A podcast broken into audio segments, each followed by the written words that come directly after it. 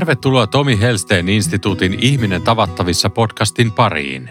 Ihminen tavattavissa ohjelmassa rohkaisemme ja ohjaamme ihmisiä henkilökohtaiseen muutokseen. Tavoitteenamme on lisätä ohjelmaamme osallistuvien itsetuntemusta, joka johtaa parempaan, henkilökohtaisempaan ja tasapainoisempaan elämään. Lisätietoja Tomi Helsteen instituutin Ihminen tavattavissa koulutusohjelmasta löydät osoitteesta ihminentavattavissa.fi. Muusikko, harmonikkataiteilija, Sibelius Akatemian lehtori, hoivapelimanni, ihminen tavattavissa terapeuttimme Maria Kalaniemi avaa podcastissamme musiikin hoitavaa voimaa. Marian äidin muistisairauden edetessä ja sanallisen kommunikaation sen myötä kadotessa hän löysi musiikista mahdollisuuksia vuorovaikutukseen ja myös omien voimavarojen ylläpitämiseen omaishoitajana. Maria ja ihminen tavattavissa ohjelmamme koulutusjohtaja Matias Helsteen keskustelevat näistä aiheista Marian soivahoiva lopputyön teemojen siivittämänä.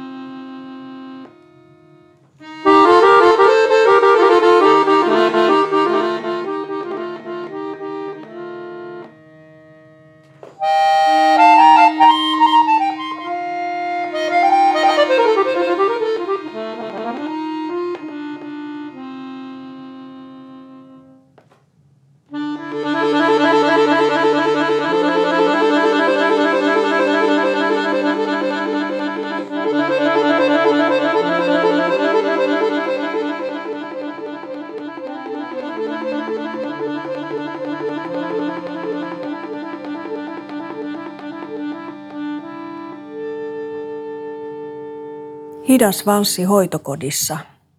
Laitan äidin huoneessa CD-levyn soimaan. Metsäkukkia valssi soi haikeasti ja täyttää pienen huoneen.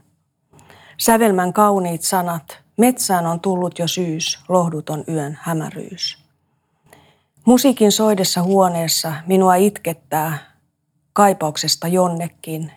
Kyyneleet valuvat katsoessani äitiä – Kaipaan takaisin entiseen, jolloin kaikki oli tasaista, tai niin tasaista kuin se nyt meillä saattoi olla. Aikaan ennen muistisairautta. Tuntuu, kun siitä ajasta olisi iäisyys. Viime vuodet tuntuivat vuosikymmeniltä. Kiitos Maria. Tervetuloa. Kiitos paljon. Kiitos tuosta upeasta improvisoinnista ja myös tästä, mitä sä luit sun lopputyöstä, kun valmistuit noin vuosi sitten ihminen tavattavissa terapeutiksi. Siinä oli kauneutta monella eri tavalla. Kiitokset. Eli kerrotko, kuka, kuka sinä olet? Olen Maria Kalaniemi ja olen tosiaankin valmistunut ihminen tavattavissa terapeutiksi vi, mm, niin, vuosi sitten ja ää, muusikko. Näköjään. Muusikko, harmonikan soittaja, mutta tämä moniulotteinen muusikko ja, ja tota, ihan nuoresta tytöstä asti soittanut, soittanut harmonikkaa. Sitä ennen alkoi mun muusikon urani oikeastaan jo laulamisella. Että, mm-hmm. Ja koenkin, että tämä mun harmonikan soitto on tavallaan laulamista, mutta tämän soittimen kautta, eli tuon harmonikan palkeiden keuhkojen kautta, että, että – että näin. Ja sitten toimin lehtorina Sibelius Akatemiassa. Että semmoinen moniulotteinen viuhka on tämä mun työkuva ja se on oikeastaan ö, aina ollutkin niin, että, että se on ihana, minusta semmoinen ihana voimavara, että on semmoinen moniulotteinen tämä mun elämän taival ollut tähän asti. Moni muusikko sanoo, että ikään kuin se on tunneväylä. Mm. Ja varsinkin, tai no se on vähän eri, jos improvisoi tai sitten soittaa jonkun tietyn kappaleen, mutta mut kuitenkin siinä on paljon enemmän kuin pelk- pelkästään nuotit, vaan siinä on koko olemus mm. mukana. Hyvässä ja pahassa sanotaan joskus näin, että, että se musiikki on niin vahva, niin, niin joskus se voi tuottaa tuskaakin. Mm, kyllä. Ja Joo. tämähän on myös kuuntelijalle myös, että, että valitsee erilaista musiikkia erilaisiin olotiloihin ja erilaisiin mm. tarpeisiin. Mm. Että hyvin, hyvin voimakas äh, kieli. Ehdottomasti. Ja, ja näin nyt, kun katson omaa taivaltani taaksepäin, niin, niin niin tuota, aivan nuoresta asti, että, että tietysti se musiikki on ollut niin osa mun elämääni ihan alusta saakka, koska meidän kotona kuunneltiin tosi paljon musiikkia mm. ja se oli semmoinen tunneväylä ää, y- yhteyteen monellakin tavalla niin, niin iloissa kuin suruissa, joten ää, ja tietysti liittyy myöskin omaan, omaan karaktääriin ja, ja persoonaani, että se musiikki on todella tärkeä ollut ihan alusta asti. Ja tunneväylä silloin, kun sanoja ei ole ollut. Mm. Eikä ole ollut oikein mitään mahdollisuutta puhua asioista. Niin se on ollut suuri onni, että tämä musiikki ja harmonikka on tullut elämääni. Joo. Mä haluan jakaa sun kanssa mä oon soittanut pianoa viisivuotiaasta asti. Mm. Ja tota, meillä oli Cocker Spaniel koira nimeltä Nania. Se on, on tullut meidän perheeseen ennen kuin mä synnyin. Eli, mm. eli tota, sitten se kuoli, kun mä olin jotain 8-9-vuotias. Ja se oli pienelle pojalle ihan niin kuin mahdoton ymmärtää, kun hän on aina ollut. Mm. Niin tota, mä en muista siitä hirveästi. Me, se oli talve, talvella ja, ja silloin oli syöpä niin, että se ei, se ei voinut tota, kusta. Mm. Ja sitten sitä pitää viedä lopettaa ja, ja mä muistan, että se tuli jätesäkissä niin kuin pihalle ja sitten mm. me haudattiin sinne pihalle. Ja mä en itkenyt kuulemma ollenkaan, mutta mä soitin Joo. pianoa puolitoista tuntia. Tämä. Tämä. Et se oli mun tapa Joo. käsitellä sitä surua soittamalla. Joo, tämä. Mä, mä kyllä niin kuin voin sanoa tässä, että saan todellakin kiinni ja mm. että ja ymmärränkin, että, että samantapaisia kokemuksia myöskin on ollut mulla. Ja sitä kautta sitten myöskin pu, saattaa sitten, puhun omasta kokemuksesta, niin sitten myöskin purkautua se patouma, mihin ei saa oikein sanoilla kiinni. Niin sen musiikin kautta sen, että kun se musiikki ime, pureutuu sinne ihan mitokondrioihin ja solutasolle asti, niin sitten sieltä rupeaa tulee sitä, sitä tunnetta, kaiken näköisiä mm. tunnemyrskyjäkin. Joo. Sä luit tuosta sun lopputyöstä. Mikä, kerrotko vielä, mikä on sen, sen otsikko tai Joo, eli tein ihminen tavattavissa lopputyöni nimenomaan soivasta hoivasta. Eli tämä lopputyön nimi on Soiva hoiva, sävelten lohtuvoima, musiikki sanoittajana ja sanat musiikkina väylänä yhteyteen. Hmm. Ja, ja tuota, tämä lopputyön aihe tuli niin vahvasti ja niin luonnollisesti, koska kävin tämän pitkän matkan äitini rinnalla. Hän sairasti Alzheimerin tautia pitkän kaavan mukaan, eli hän kymmenen vuotta sairasti Oi. tätä muistisairautta. Että, ja on myöskin ainoa lapsi, ja siinä on sitten omat haasteensa ollut, että, että me ollaan oltu niin läheisiä symbioosissa.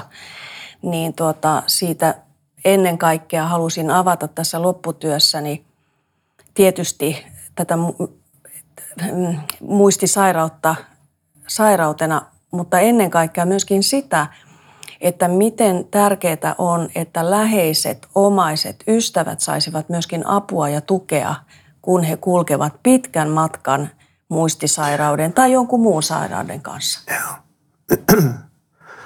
Sä oot upeasti avannut siinä lopputyössäsi mm, kuinka se on semmoinen vuoristorata hmm. päivästä toiseen. Hmm. Niin avaatko vähän, jos haluat, että, että tietysti se kymmenen vuotta on niin kuin tosi pitkä, siihen mm. mahtuu vaikka mitä, mm. mutta mut päällimmäiset, mitä nyt tässä, tässä tulee mieleen, että haluaisit kertoa, niin saa vähän kiinni, että mitä se on ollut sinulle ja mi, miksi, mm. miksi sä valitsit kirjoittaa siitä niin kuin aika isonkin työn. Että tota. No se oli niin, siis sehän on kulkenut mun matkassa niin pitkään tämä äidin sairaus ja, ja, ja tuota, tosiaankin myöskin ne kaikki vaiheet, se, se tuota, tuska, mitä minä tyttärenä näin äidissä, kun hänen muistinsa rupesi huonontumaan. Ja, ja hänen oma ahdistuksensa, joka sitten tietysti äh, se siirtyi minuun sitten myöskin. Ja, ja tuota, sen seuraaminen ja että milloin on aika, milloin pääsee ää, äh, laitoshoitoon, pääseekö sinne, että kaikki nämä koukerot myöskin ihan tämmöisessä niin kuin konkretiassa mm, yhteiskunnan kanssa, että miten pääset hoitoon ja ja tietysti äidille se, joka oli puutarha-ihminen ja aina ollut liikekannalla ja, ja semmoinen monien ihmisten ystävä, että, että hän koki itse sen muistisairauden tosi, tosi tota, tuskais, tuskaisesti. Ja hän sanoi myöskin mulle, että mä muistan, kun me istuttiin pihalla kahvilla ja hän oli juuri saanut sen diagnoosin, niin tota, niin hän sanoi minulle siinä, että, että, että, että mun pitikin aiheuttaa sulle näin suurta surua ja tuskaa. Että hän tajusi sen, että tämä on vasta alkusoittoa siihen hmm. hänen omaan sairauteensa. Niin, niin se oli moni, monisäikeinen matka, että sitten hän pystyi lääkkeiden avulla olemaan kotona muutaman vuoden ja sitten, sitten päätyen sitten laitoshoitoon, jossa hän oli sitten monta, monta vuotta. Ja siellä myöskin se virikkeettömyys oli hänelle tosi mm, semmoista aika tuskaista, koska hän oli niin, että hän oli puutarha-ihminen, oli ollut liikekannalla, niin, niin se, se oli myöskin minulle läheisenä sitten tuskaista seurata, että, että sitten hänen niin kuin se voimavara tuli sit siitä, kun mä kävin siellä. Mä kävin siellä tosi kävin tervehtimässä äiti tosi usein. Että, Mitä tarkoittaa tosi usein? No siis alkuvuodet päivittäin, jos vaan en ollut okay. keikkareissu, konserttireissuilla tai näin. Että menin aina opetustyön tai muun jälkeen äidin luo ja ihan, ihan ei siinä mitään. Mutta sitten pikkuhiljaa mä aloin väsyä. Mm. Ja, ja mun kohdalla oli ilo ja on ollut onni se, että äidin veli kävi myöskin äidin luona ja mun serkut. Että äiti on ollut – hän on ollut pidetty ihminen, joten siellä kävi muita. Mutta että se on ollut kyllä nyt jälkeenpäin ajateltuna, niin mä oon ihmetellyt myöskin sitä, että miten raskas matka se oikeasti on ollut. Ja sitten se loppuaika oli niin, että äitihän kuoli viime keväänä, hän pääsi sitten vihdoinkin tuon ilmaisiin. Niin hän oli vuoden saattohoidossa ja sen korona-ajan, joka oli myöskin ihan oma lukunsa – kun omaiset ja läheiset eivät saaneet käydä mm. tervehtimässä, niin sekin on luonut sitten tietysti tuskaa meille omaisille. Ja varmaan hänellekin, koska se oli niin kuin, jos siinä ei ollut hirveästi virikkeitä, niin varmaan se oli päivän kohokohta ja nyt sekin kyllä. vietiin. Tämä, kyllä. Tämä, joo, kyllä. Voihan sitä ymmärtää, mutta kiva oli kuulla, että siinä kävi veliä ja serkut ja näin, että se, yksin se olisi varmaan ollut, vai tämä nyt auttoi, mutta oli se raskasta silti. Mm. Tosiaan aika usein kuulee, että sisarukset, jos on, on useampi mm. sitten, niin, niin siinä tulee usein riita, että kenen vuoroja ja mm. kuka kantaa mitäkin vastuuta. Mm. Niin sellaista nyt sulle ei ollut, mutta sulla ei, oli se oli hyvin selkeä, että mä kannoin sen vastuun ja mielellään kannoinkin ja kävin äidin luona.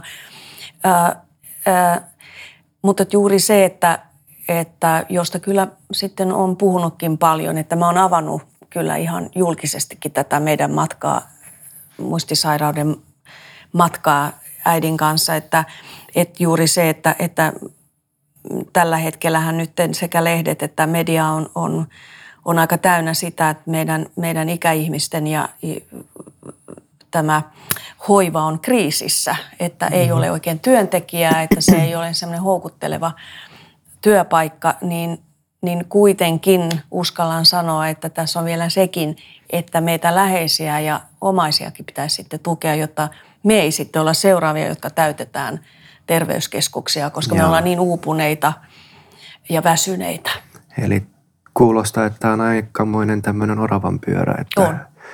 resursseja jo nyt liian mm. vähän ja sitä mm. pitäisi olla myös läheisille. Kyllä, juuri näin ja siitähän mä oon myöskin mä oon sitä mieltä, että olisi aivan fantastista, että näissä hoiva- ja laitoshoidoissa olisi ihan integroituna siis tämmöinen ryhmä vaikka muistis, muistisairaiden läheisille ja omaisille. Mm-hmm. Että se siinä tapahtuisi jo. Että nythän me mennään, jokainen, tämä on niin kuin mun kokemus, että jokainen menee tervehtimään sitä omaista ja sitten se lähtee pois. Mutta entäs jos siellä olisikin sit mahdollisuus kerran viikossa vaikka sitten kohdaten niin kuin omaisten ja läheisten kerran ja jakaa, jakaa tunnelmia, kokemuksia ja saada vinkkejä ihan, että, että ai, että te olette tehneet näin ja näin. Hmm. Hmm. Millaista, jos puhutaan resursseista, niin miten sä koit ja näit sen ja mitä sä olisit kaivannut? No ne alkuvuodet ää, laitoshoidossa äidillä, niin nehän meni siis ihan siinä mielessä ok, että silloin äiti oli vielä niin hyvässä fyysisessä kunnossa, että, että pystyin viemään autolla äitiä sinne, sinne meidän vanhaan kotitaloon ja, ja juotiin puutarhakahveet ja, ja siellä hän sai käydä naapureiden luona. Ja että ne alkuvuodet ennen kuin sitten sairaus eteni, niin silloin myöskin se, että, että silloin kun ei, ei pysty enää lähtemään oikein sieltä mihinkään sieltä laitoksesta, niin sitten juuri tämä, että, että näihin laitoksiin saada myöskin virikettä näihin osastoihin, osastoille ja jopa ihan sinne huoneeseen heille, jotka eivät pääse, eivätkä kykene liikkumaan mihinkään sieltä huoneesta. Hmm. Että kyllä se virikkeettömyys on, on, on todella suuri haaste ja ongelma. Ja niin oli myöskin äidin hoidossa. Joo. Sitten jos mä muistan oikein tuosta, mitä olet kirjoittanut ja avannut tätä, niin myös se, että, että sinua ei kuunneltu, eikä mm. sinua otettu vakavasti, eikä häntäkään. Mm. Ja oli vaikea ylipäätänsä saada lääkärin yhteyttä tai, tai jotenkin niin kuin edistää sitä hoitoa. Mm. Et johtuuko se sitten resurssipulasta vai, vai onko se niin, että tämä järjestelmä on viallinen vai, vai mm. mikä siinä oikein kävi? Mm. No kyllä ne on laajoja haasteita, että se on varmaan siinä koko, että et siitä en osaa antaa tarkkaa kuvaa, mutta kyllähän kun näin, näin ihminen kokee minä läheisenä, niin kyllähän se indikoi siihen, että, että siinä järjestelmässä, johtajuudessa, koko sitä, että miten, tämä, miten tämä, nämä yksiköt, miten niitä johdetaan ja onko mm. heillä työntekijöillä hyvä olla siellä, saavatko he tukea, jotta sitten se taas niin kuin säteilee Joo. sekä potilaisiin, asiakkaisiin sekä meihin omaisia läheisiin. No mikä sulle säteili? Mulle säteili sellainen, niin kuin miten tuossa sanoitkin, että mä koin tulevani ohitetuksi tällaisissa ihan sellaisissa ihan fundamentaalisissa asioissa, kuten suun, hampaiden hoito, joita mä tietysti niin kuin aluksi hyvinkin nöyrästi anelin ja kirjoittelin monia meilejä, mutta mitään ei tapahtunut. Ja, ja, tuota, ja sitten loppujen lopuksi sitten otin yksityiseen, yksityiseen sitten hammashoitolaan yhteyttä, että he tulivat semmoisella hammashoitoautolla sinne. Oho. Että semmoisiakin on ja myöskin on ihan kunnallisella puolella on näitä. Että, että, mutta että, että tällainenkin kun puhutaan suun ja hampaiden hoidon tärkeydestä nyt ylimalkaan, niin kyllähän siis tässä on todella suuri, suuri vielä työsarka hmm. näissä hoitolaitoksissa. Ja tiedämme, miten suun, suun hyvinvointi vaikuttaa ihan koko psykofyysiseen Joo. olemukseen, niin, niin tuota, tällainenkin pitäisi olla ihan integroituna. Että, ja mä ymmärrän, että hoitajillahan ei ole mahdollisuutta siellä joka välissä soittaa jollekin – niin. ja kysellä, että mistä sitä hammashoitoa saa, vaan sekin pitäisi kuulua ihan automaattisesti. Tämä on mun kokemus ja tämä on yksi hoitolaitos, että tiedän, että on monenlaisia ja jossa on asiat hyvin. Tämä on mun hmm. kokemus. Ja sitten sä puhuit tuommoisesta vertaisryhmä mm. ajatuksesta. Mitä, mitä luulet, että mitä ihmiset haluaa jakaa, mihin ne tarvitsevat tämmöisen ryhmän, mitä apua se voisi tuoda? No varmaan tämä, että ylipäätänsä, että jaetaan tämä sama, sama arki, saman, ollaan saman sairauden äärellä ja et, että, että oikeastaan vaan sekin jo riittää. Mm. Että se, että, me, että, että jos kokee sellaista yksinäisyyttä ja ehkä syyllisyyttä tai häpeääkin, että miten meidän perheessä kävi näin, että, että tota, tuli tämä muistisairaus näin lähelle, niin että saa vaan jutella tästä ja, mm. ja jakaa, jakaa ajatuksia ja sekin riittää. Joo. Sä Tulla kuulluksi ja nähdyksi niinpä, tämän asian äärellä. Niinpä. Kerroit siitä, kun hän oli saanut diagnoosin, niin, niin mitä edelti sitä diagnoosin saantia, että, että miten te rupesitte huomaamaan, että tässä on nyt jotakin, johon kannattaa hakea konsultaatiota tai että mm. mistä se niin kuin alkoi näkyä, koska ilmeisesti se on aika semmoinen salakavala, että se voi olla hyvinkin pitkä ja tulee vähitellen ja sitä on mm. vaikea niin kuin huomata, kun se mm. ei ole semmoinen iso muutos mm. lyhyessä ajassa. Kyllä. No äidillä tuli just tällaisia, että, että hän hätääntyi, kun ei avaimia löytynyt ja sitten niitä haettiin naapureidenkin kanssa ja että tämmöisiä ja et, aika pieniä, mutta sitten kuitenkin aika isoja asioita ja sitten ne toistuu päivittäin ja monta kertaa päivässä, että joku, joku asia oli hukassa tai, tai äiti saattoi niin kuin, ajan, ajan tuota, ajantajun mm-hmm. tuota, häilyminen, että, että hän saattoi soittaa niin kuin öisin hirveän monta kertaa mulle ja kysyä, että vai klokkan ja pitääkö jo lähteä. Ja, ja, tuota, ja sitten tietysti mulle haaste, kun se pitää lähteä kohta töihin ja, hmm. ja miten sanot kauniisti, kun heräät unepöppörössä, että, hmm. että, että ei ole hätää, että nukun vaan äiti vielä.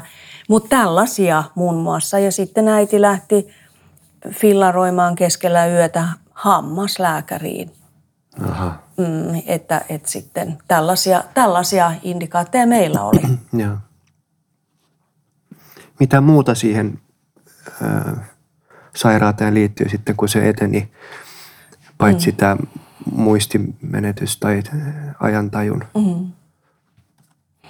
No kyllähän siis äidissä oli se, että hän, hän oli niin hirveän hyvässä fyysisessä kunnossa, kun hän oli ollut niin kuin semmoinen työmyyrä koko ikänsä mm. ja hoitanut paratiisi puutarhaansa, niin hän oli hyvässä fyysisessä kunnossa – mutta sitten just kun muistisairaus eteni, niin, niin, niin sitten se, että, että, että häntä ei, hän ei voinut, enää, häntä ei voinut niin kuin päästää enää mihinkään, mm. koska hän ei sitten löytänyt kotiin. Ja, ja sitten pikkuhiljaa niin hän sitten sai paikan tosiaankin sitten just näistä syistä, että hän lähti öisin, öisin joo, kulkemaan ja, ja näin, niin hän sai sitten paikan joo. hoitokodista niin esimerkiksi hampaat olivat huonossa kunnossa siis jossain, niin, niin se ei johtunut siitä sairaudesta, vaan siitä, että, että niitä ei hoida. Niin. Ja varmaan se, että makaa sängyssä päivät pitkät, niin tuottaa myös jotakin fyysisiä. Kyllä, kyllä. Ja, ja siis kaikki tämmöinen just aktivointi, että, että, että päivittäiset jumppahetket, musiikkihetket, mitä ne nyt vaan voi olla. Hmm. Mutta tietysti, että, että, että sehän on tosi tärkeää, että – että heille kuuluu muistisairaille ja muillekin, jotka ovat laitoshoidossa, niin kuuluu ihan tämmöinen fyysinen myöskin tsekkaus pitäisi kuulua, että siitä olin kyllä aika ihmeissäni, että, että, että tällainen, niin kuin puhuin nyt meidän tapauksessa, esimerkiksi tämä suunhoito. Mm. Ja siitähän on kyllä kirjoitettu ja, ja näin, että, että siinä on kyllä vielä paljon töitä.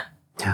Että onhan se näin, että vaikka sulle tuotaisi mitään ihanaa virikettä, jos, jos sun fyysinen kunto ja sulla on kipuja ja särkyjä ja. suussa esimerkiksi, niin, tota, niin, niin että kyllähän, kyllä tässä, on, tässä meillä on paljon töitä kyllä meidän mm. hyvinvointiyhteiskunnassa. Öö, olen kuullut, että usein öö, tämän potilaan asiakkaan läheisen öö, persoonallisuus voi muuttua. Mm ja se saattaa olla aika vaikea, kun se vaan tuttu ihminen on, on ihan eri. Mm. Joo. No äidin tapauksessa niin, niin se oikeastaan oli siinä aika alkuvaiheessa sitten, niin hän muuttui, että, että tota, tuli tämmöisiä niin kuin hänelle vieraita ominaispiirteitä, että hän muuttui semmoiseksi vähän ilkeäksi ja aggressiiviseksikin. Mm. Mutta ne sitten sen taudin edetessä, niin oikeastaan ne sitten kyllä häipyikin. Mutta kyllä tämähän liittyy myöskin siihen Joo. sairauteen. Ja kun tämä on niin monimuotoinen, että kellä tulee sitten minkäkinlaisia oireita ja, ja tota, mm, mm. se viuhkaa laaja. Sä, tai mä pyysin, että sä aloitat tuolla musiikilla, koska niin kun sun, mikä se on, soiva hoito. Mm, soiva hoiva. Soiva mm. hoiva. Mm. Niin kun ei enää saa kontaktia niin kuin sun tapauksessa, mm. niin musiikin kautta löytyy vielä väylä. Mm. Ja kosketuksen kautta. Mm. Niin tota, kerro vähän, että mitä, mikä on se musiikin voima sekä vanhusten kanssa, mutta muutenkin pedagogina, mm. mitä sä oot nähnyt ja, ja mitä kaikkea ehkä potentiaalia tai mahdollisuuksia siinä olisi myös tämmöiseen niin kuin hoitoon mielen Joo, tämä on terveyteen. Laaja, mm, tämä on laaja, laaja ja aivan tosi pulppo ja ihana aihe, koska siinä on niin paljon mahdollisuuksia.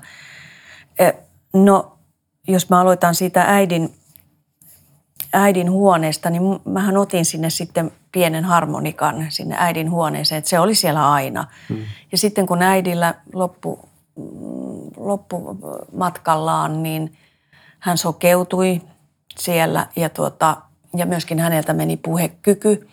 Niin, mutta se, mikä jäi, oli, että hän, hän kuuli mm. ja siis kosketus. Niin mä yleensä sitten soitin hänelle tai istuin ja ihan treenasin, harjoittelin siinä huoneessa, mm. koska sehän oli hänelle turvallista. Sitä mm. hän oli kuullut aina. Tai sitten mä menin ihan siihen sängyn vierelle ja kun mulla oli pieni haitari, niin mä niin tuota, soitin ja lauloin ja sitten silitin äitiä sitten samalla. Ja. Että semmoinen, semmoinen kombinaattihoito ja hoiva, joka yleensä rauhoitti äiden niin, että hän sitten nukahti, jos hän oli vähän näin säikkyjä. Okay. Että se musiikki rauhoitti ja sitten sai semmoisen levollisen tunteen myöskin minuun samalla, että nyt on äidillä hyvä olla. Joo. Jolloin mun oli sitten hyvä kans hiipiä sitten kotiin päin. Joo. Hmm. Ja musiikin voimahan on ihan mieletön, että meillähän on tämmöinen upea, upea projekti, Hoiva Pelimanni-projekti, joka on mulle korvaava kokemus kaikkeen siihen, tähän matkaan, mikä tässä nyt on ollut äidin kanssa, niin ää, ollaan vuoden verran tehty aktiivisesti hoiva, hoi, soivaa hoivaa Viherlaakson muistipalvelukeskuksessa, että mm-hmm. tämä on jatkuva luonteista, viikoittaista ollut lähes – jolloin siihen tulee myöskin se kontakti näihin asiakkaisiin, näihin, näihin asukkeihin siellä. Se on tosi tärkeää, jotta siihen syntyy se turva ja musiikki on se väylä. Nämä ei ole konsertteja, vaan että se ja. musiikki toimii semmoisena väylänä muistoihin ja niin hyviin kuin iloisiin kuin surullisiinkin. Ja. Että siellä saattaa tulla kaiken näköistä, näköistä sit esille, että tällainen on, on kyllä ihan, ollaan Elina Leskelän mun rakkaan kollegani, hyvän ystävän kanssa, hän on myöskin harmonikan soittaja ja teemme yhteistyötä, niin sanon, että tämä on meidän uran huipentuma, tämä hoivapelimannius, että siitä saa niin paljon. Mistä se lähti liikkeelle ja kuka sen kustantaa ja kerro vähän niin kuin käytännössä. Joo. No tuota, mä oon taiteellinen johtaja Juurijuhla Rootfest kansanmusiikki festivaalin taiteellinen johtaja, niin siellä ehdotin meidän tuota, ää, toimitusjohtajalle, että, että mitä jos me myöskin tuota, laajennettaisiin tämä festivaali myöskin heille, jotka eivät pääse konkreettisesti enää niin kuin konserttisaleihin. Ja hän innostui heti, Päivi Hylönen Viiri, koska hänelläkin on kokemus muistisairaudesta, joten saatiin yhteistyö käyntiin – ja siihen saatiin sitten Espoon kaupungilta tämmöinen pilottirahoitus. Mm. Ja nyt haemme uutta rahoitusta, koska nyt, nyt se rahoitus on, on käytetty kohta loppuun ja toivotaan, että saamme. Ja, ja millä laajuudella siis viikoittain? Viikoittain perjantaisin, koska sekä Elinalla että mulla on myöskin sitten näitä muita töitä, mutta et kerran hmm. viikossa. Eli kahdestaan menette? Joo, ja kyllä. minkä kokoiset, kokoinen ryhmä siinä on sitten teidän edessä? No siis me kuljetaan joka osastolla, että, että kohdataan siis joka osastolla sitten näitä asu, asukkeita. Että siinä menee meillä se pari, parisen tuntia. Okei. Okay. Mm. Ja siellä sitten joka osastolla sitten tilanteen mukaan, että, että siinä just sitten kun ollaan oltu siellä pitkäjänteisesti, niin oppii tuntemaan ja oppii myöskin, siis me opimme myöskin tuntemaan heitä ja, ja sitten se on myöskin ihana, että, että on toteutunut se, että heillä on, heillä on nimilaput, että voi ihan sanoa Joo. nimellä, että he tulevat niin kuin nähdyksi unikkeina ihmisinä Mm. Onko siellä läheisiä sitten yleensä paikalla? Ihan? Joo, jos nyt on ollut se korona niin aika, niin Joo. se on ollut vähän niin ja näin, mutta et välillä on kyllä. Joo. Että se on tietysti ihan ihana, jos siellä on omaisia tai läheisiä kanssa mukana näissä hetkissä. Eli tässä on niinku iäkkäämpiä ihmisiä. Kyllä. Mutta sitten sä myös teet töitä nuorten kanssa. Kyllä. Eli aika laidasta laitaa, mitä sä Näin näet. Se on. Ja, ja nuoret, hautaa varsinkin niin kuin muusi, musiikkialalla, niin se on kovaa kilpailua ja, ja sitä pitää niin kuin tosi äh, pitkäjänteisesti jaksaa harjoitella. Mm. Ja sitten just kovat vaatimukset mm. ja stressiä, että uran alussa ja miten pärjää ja mitä musiikki voi tehdä näille nuorille? No joo, sekin on ollut aivan siis siis semmoinen onnen kantamoinen, että, että olen saanut tehdä niin pitkästi tuolla Sibelius Akatemian kansanmusiikkiosastolla töitä, että vuodesta 1986, mm. niin, tuota, niin, niin se, että, että siinäkin tietysti opettamista ja, ja sellaistakin täytyy saada op, opetella, että et siinäkin se, että nyt on saanut käydä näin pitkän matkan heidän kanssaan, niin on, kun oma tietoisuus ja matkankäynti on, on edennyt, niin siinä on aina sitten enemmän tykötarpeita myöskin annettavana, niin, niin tuota, ennen kaikkea mä koen, että, että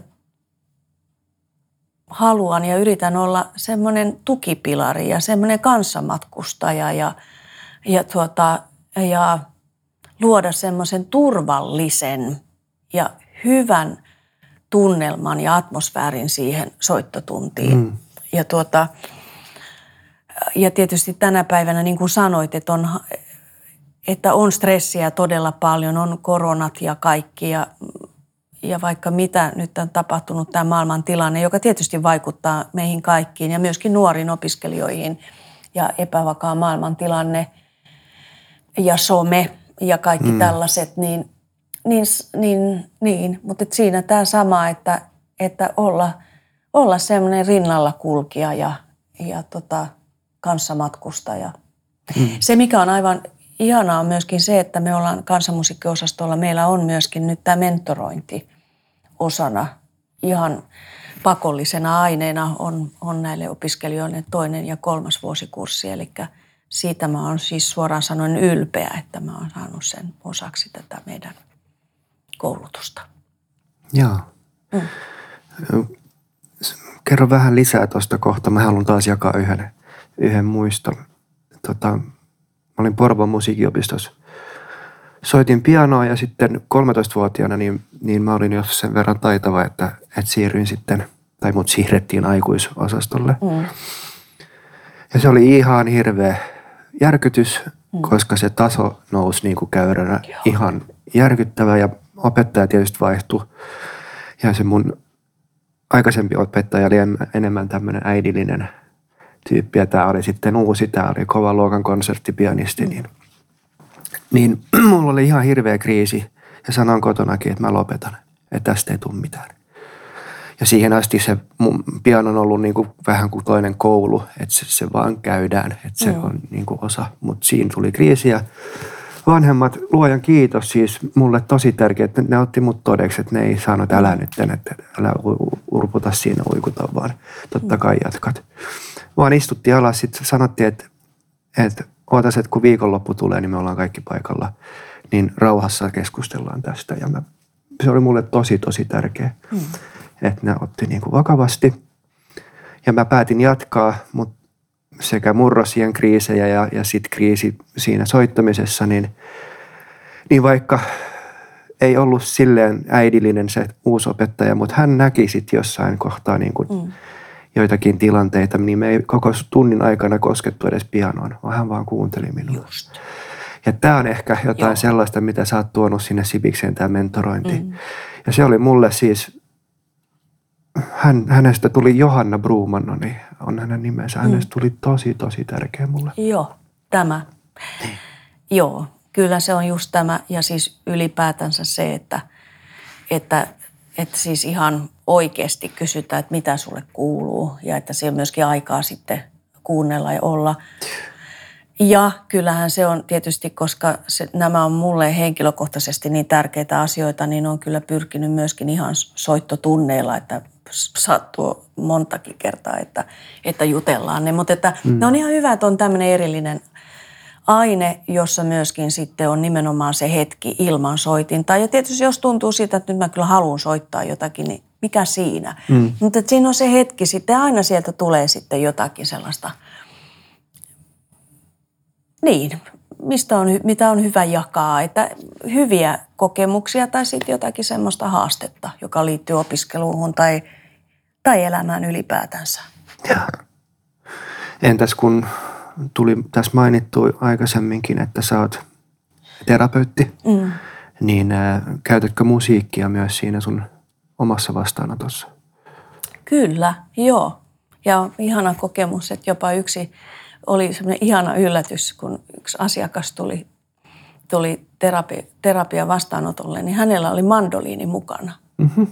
Ja sitten se oli ihana, hän kysyi, että voit sä virittää tämän, niin kuin haluatko mä, yes, että, että niin kuin se semmoinen, miten mä sanoisin, se vaan oli tosi ihana. No sitten, e, sitten mä löysin siitä maniskasta muutamia sointuja ja sitten laulettiin hänelle tärkeä virsi, mm-hmm. jolloin sitten myöskin sen kautta sitten tuli paljonkin, tu, tu, siis niin siitä kehkeytyi tosi hyvä istunto ylipäätänsä. Eli musiikki on luonnollinen osa, osa kyllä, jos se, jos se tuntuu siltä, että se, sille on paikka, luonnollinen paikka siinä terapiaistunnossa. Mm. Tai maalaaminen tai joku muu taidemuoto.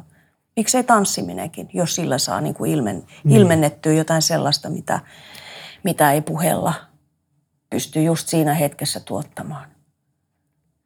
Toihan oli isa, ihana toi, toi kertomus mandoliinin, kun tota, monesti ajatellaan, niin kuin sulla on pitkä musiikkiura ja sä oot tosi mm. taitava, että, että ei uskalleta, jos ei niin kuin ole tosi hyvä. Että, että se olisi varmaan tosi hienoa, jos, jos voisi olla joku paikka, joka on niin riittävän turvallinen, että ei tarvitse päteä tai jotenkin, että ei se ole konsertti, vaan että se on se yhteys musiikin Just kautta. näin. Ja onko se sitten, että yhdellä sormella pianolla vai mikä onkaan nokkahuilu, mutta että, tai laulaminen, tanssiminen, että, että nämä taidemuodot ylipäätänsä niin kuin on, on väylä myös niin kuin mielenrauhaan tai, tai mielihyvään.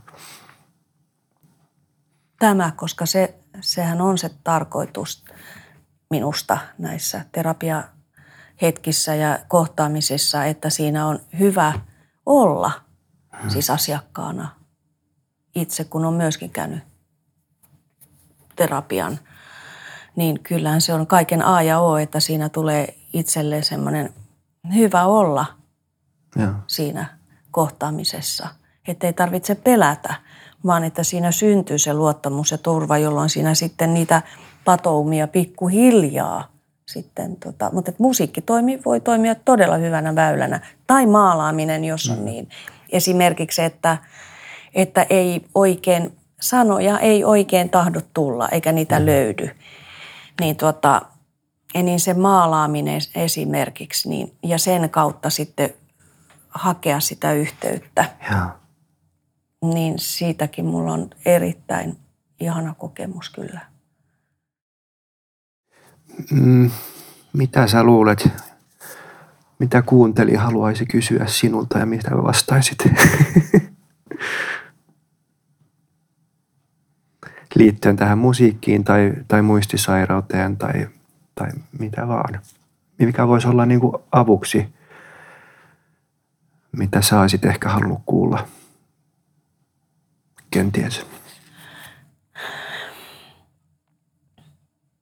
No ehkä se juuri, että, että, että sinun ei tarvitse pärjätä yksin, Mm. vaan sulla on myöskin lupa olla, olla itsesi puolella siitä, että, että kun on haasteita ympärillä, niin, niin hae apua ystävästä tai, tai, nimen, tai terapiasta tai, tai jostakin semmoisesta, joka tuo, tuo semmoista lohtoa ja hyvää oloa. Se voi olla niin kuin metsäkävelykin tai musiikin kuuntelu, mutta sitten kun sen tekee yhdessä jonkun kanssa, Mm-hmm. niin se, se saattaa sitten tuntua vieläkin ihanammalta. Ja, ja just, että, että tavalla tai toisella saa vaikka kuun- kuunnellen, että ei tarvitse puhua sanaakaan, jos ei siltä tunnu, mutta että jakaa semmoinen musiikkihetki esimerkiksi. Joo. Että saa tehdä, että, että saat hakea apua ja turvaa. Eikä odota niin kauan, että uupumus on jo niin kuin päällä ja sitten ei enää jaksa jotenkin kurkuttaa. Joo, että, että sit, kyllä. Sit purotaan vaan hammasta ja sehän näkyy sitten siinä läheisen, läheisten niin kuin suhteessa, että, että se väsymys Joo, se Niin kuin sitten tappaa sen. säteilee. Mm. Mm.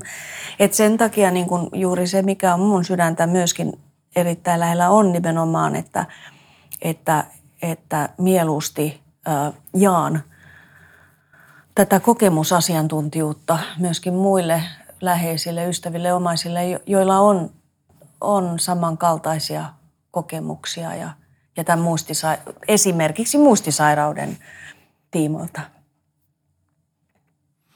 Sullahan syntyi syntyi CD-levy myös, tai CD-levy, siis levy, mik- miksi sitä sanotaan. Mm.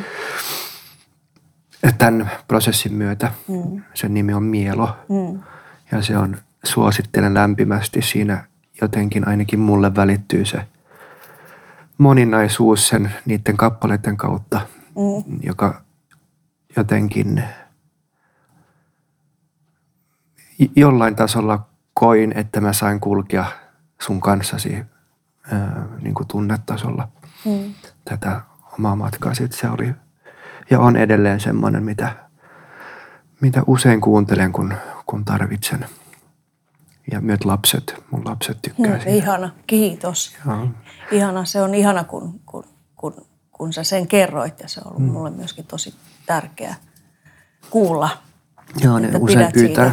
pyytää iltaisin, että ne nukahtaa sitten siihen. Ihana. Joo. Mm.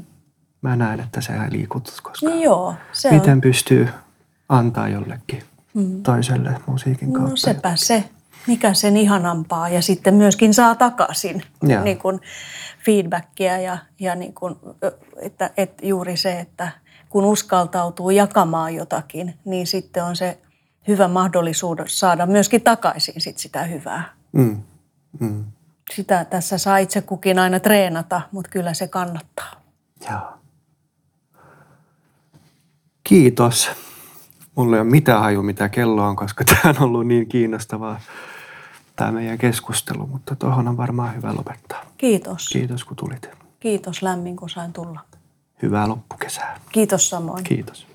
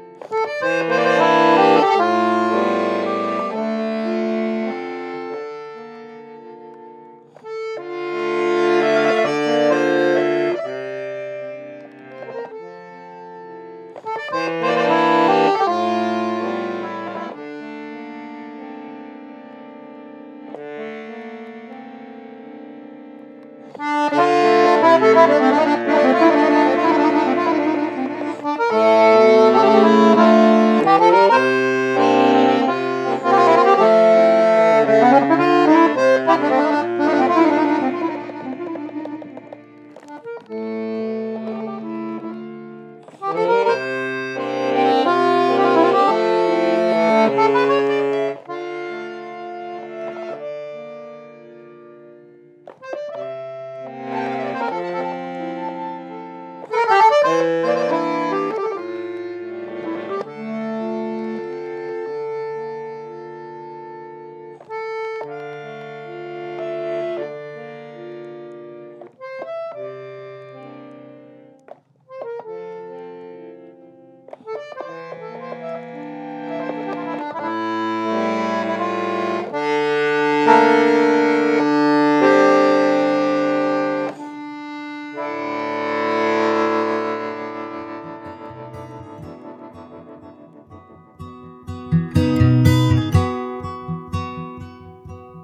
oli Ihminen tavattavissa podcast. Jos haluat kuulla lisää, niin muista laittaa podcast heti tilaukseen. Ja jos haluat kommentoida tai sinulla on ehdotuksia podcastin aiheeksi, laita sähköpostia osoitteeseen podcast at ihminentavattavissa.fi tai ole yhteydessä sosiaalisessa mediassa. Kiitos, että kuuntelit. Palataan.